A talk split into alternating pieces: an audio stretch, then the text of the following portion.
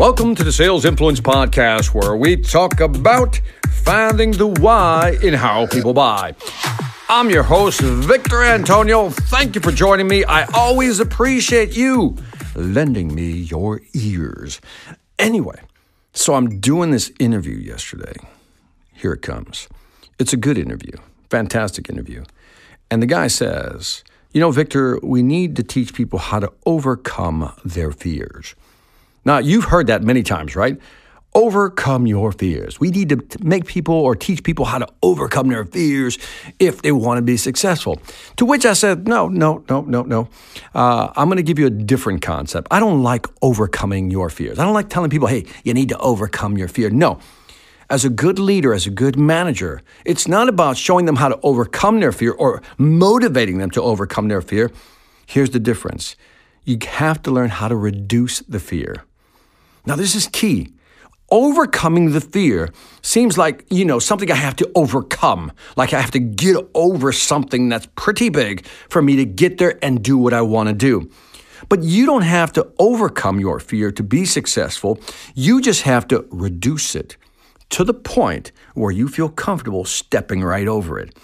This is important. It's, it's a very subtle shift in language, but very powerful. The word overcome just brings to mind, has too many connotations of, you know, struggle, effort, exertion, you know, failure, you know, penalties of failure. That overcome, just it's it's a heavy word. It's a heavy word, and that word may scare people off. I don't know how to overcome that. I don't know how to overcome my situation. I don't know how to overcome X. I don't know how to overcome my fear of cold calling. I don't know how to overcome, you know, asking for the order. Well, you don't have to overcome. You don't have to overcome. You just have to reduce the fear to a point where you feel comfortable, I'll say it again, stepping over it. Now, what do I mean by that? If you're afraid, for example, cold calling, I can talk to you about how you need to overcome your fear of cold calling. Or I can work with you on reducing your fear. For example, instead of saying you can do it, you know, people have done this before, you can overcome your fear. It's just a matter of grabbing the phone, getting on there, calling the person up. It's all about the law of averages. You know, I can do all that. But what if I just talk to you and try to reduce your fear and say something like this? I said, look, in order to sell, can we agree that we're going to have to make some phone calls? You would probably say yes. And then I said, you know, we expect you to make about 50 calls a day. How do you feel about that? You may say, oh, man, that's, that's a lot, Victor. I don't know if I can do 50 calls, Victor. That's just too much. How about 40? Can you do 40? Say, hmm, I don't know. 40 sounds still, it's just too much. How about 30? Mm, okay, 20. How about 20? I know we can do 20. No, no, just, you know, I'm not comfortable calling strangers. You know, I'm just not used to cold calling. I don't know what to say, what to do. Okay, so do you think you can make at least and have time, make time for at least one call a day? Now, what do you think most people are going to say? Yeah, I think I can do one call a day, right? Let's say you're an entrepreneur, you're at home. What if I just say, how about one call a day? You say, I can do one call a day. What if I teach you what to say? What if we write out a script together and I'll tell you what to say and whether the person, you know, accepts a meeting with you or not, not a big deal, right? All I want you to do is make one call a day. Could you do that?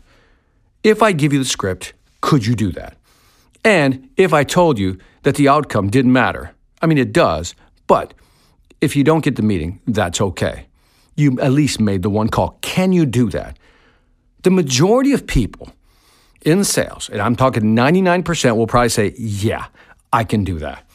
And all I did was by reducing the number to a ridiculous number like one call a day, which is not a good number, by the way. But one call a day, it's a start. Giving you the script, telling you what to say, right? And even how to say it, and then saying it's okay if you don't get that meeting on the first call. What I've done is reduce the fear of making that call. I didn't teach you about overcoming cold calling. I've reduced the fear to the point where you're comfortable doing that. Let me say it again. I reduce the fear to the point where you're comfortable doing that little bit right there. Now, this is also important when you're selling to your customers. Many customers have this fear. And your job is to help them overcome their fear, right? That's what you're being taught. Help them overcome their fear. What if you reduce their fear? How can you reduce your customer's fear? What would you say to them? Imagine saying something like this You're selling a software product, right? So, Mr. Customer, here's how it works. The first step is A, and A just requires you to do this. Do you think you can do that? He says, I don't know, that might be difficult, Victor. Well, we can also do B, which is simpler, and is, you can do this within four hours. I don't know we still have the time. I said, Look, I get it, I understand, busy time. Here's what I know we can do together. What if you can just give me 30 minutes for one day in one week, just 30 minutes a week. That's all I'm asking, 30 minutes a week. And I know that within a month or two, we can have this thing revved up and running. Can you at least do that much? What do you think the customer is going to say? Well, yeah, I got 30 minutes, Vic. That's not a big deal if we can walk through it like that. And all I did was reduce their fear of a negative outcome. This is what customers are looking for. Now, I'm being oversimplistic here, but you get the idea. What can you do in your conversations with your clients or prospects that reduces their fear to the point they're going, you know what, let's do it. Because in many cases, in the majority of cases, I think it has nothing to do with price, quality, service, and all the above. It has everything to do with I'm a little bit afraid, and I need you to simplify this so I'm not so afraid. So, what can you do? I want you to think about your product, your service that you offer. And as you're talking to the customer, as you're gliding in for the close, right? As you're kind of cruising in for the close, what can you tell them to reduce their fear? Not overcome their fear, reduce it. In other words, baby steps. That's another way of looking at it. What baby steps can we take? And you know what? Can you walk can you walk a mile? No. Can you walk half a mile? No. Can you just walk 100 feet? Yeah, I can do that, Victor. It's kind of like that.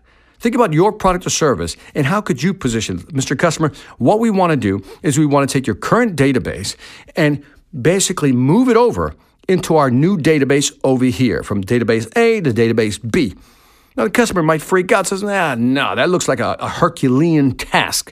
So, no, okay, well, one way to do this. Why don't we just start with looking at your current data and basically beginning just to format the data? And that'll take about an hour to figure out if everything's in the right place and it's formatted correctly and we have the right parameters and variables, blah, blah, blah. Can we just start there? Customer's to say, yeah, I think we can start there. I mean, think about this. Even if you have an existing customer that you're trying to get them to try something new, you can use this. If you have an employee that isn't doing what you want them to do, whether it's cold calling or something else in production, whatever it may be, how can you break it down, reduce the fear so much so that they can step right over it and they'll say, Yeah, I can do that. If you can do that, you are a great salesperson. And if you're a manager, you are great at managing people's expectations because once you can reduce that fear, people are more likely to take action. So here's what I want you to do think about a product or service you're selling and ask yourself in those conversations, in those moments where you feel the customer pulling back a little bit, how could you reduce their fear by simplifying the approach or what it's going to take to actually make that change? Do that, and you will see a difference in the amount of yeses you will get. And that is it for the Sales Influence podcast. Don't forget to leave me some feedback on iTunes, Stitcher, or YouTube. Always look forward to hearing from you guys. I really do appreciate when you lend me your ears. Also, check out my Sales Velocity Academy. You know the deal. We got courses, we got books, we got worksheets. Great stuff. If you want to sell more faster, if you want to increase your sales ability, go to salesvelocityacademy.com. Lastly, I want to thank you for listening. This is Victor Antonio, always reminding you selling ain't hard when you know how. Take care.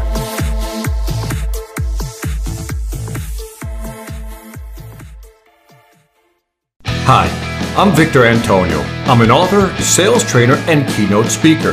I'm often asked, what makes a great speaker? Is it someone who delivers real content that the audience can use? Is it someone who engages the audience so they're part of the learning experience? Or is it someone who can motivate an audience to push them beyond their comfort zone and discover new abilities? The answer is yes. But the most important thing to remember is that I'm not there to look good. I'm there to make my client look good. Simply put, it's never about me, and it's always about them.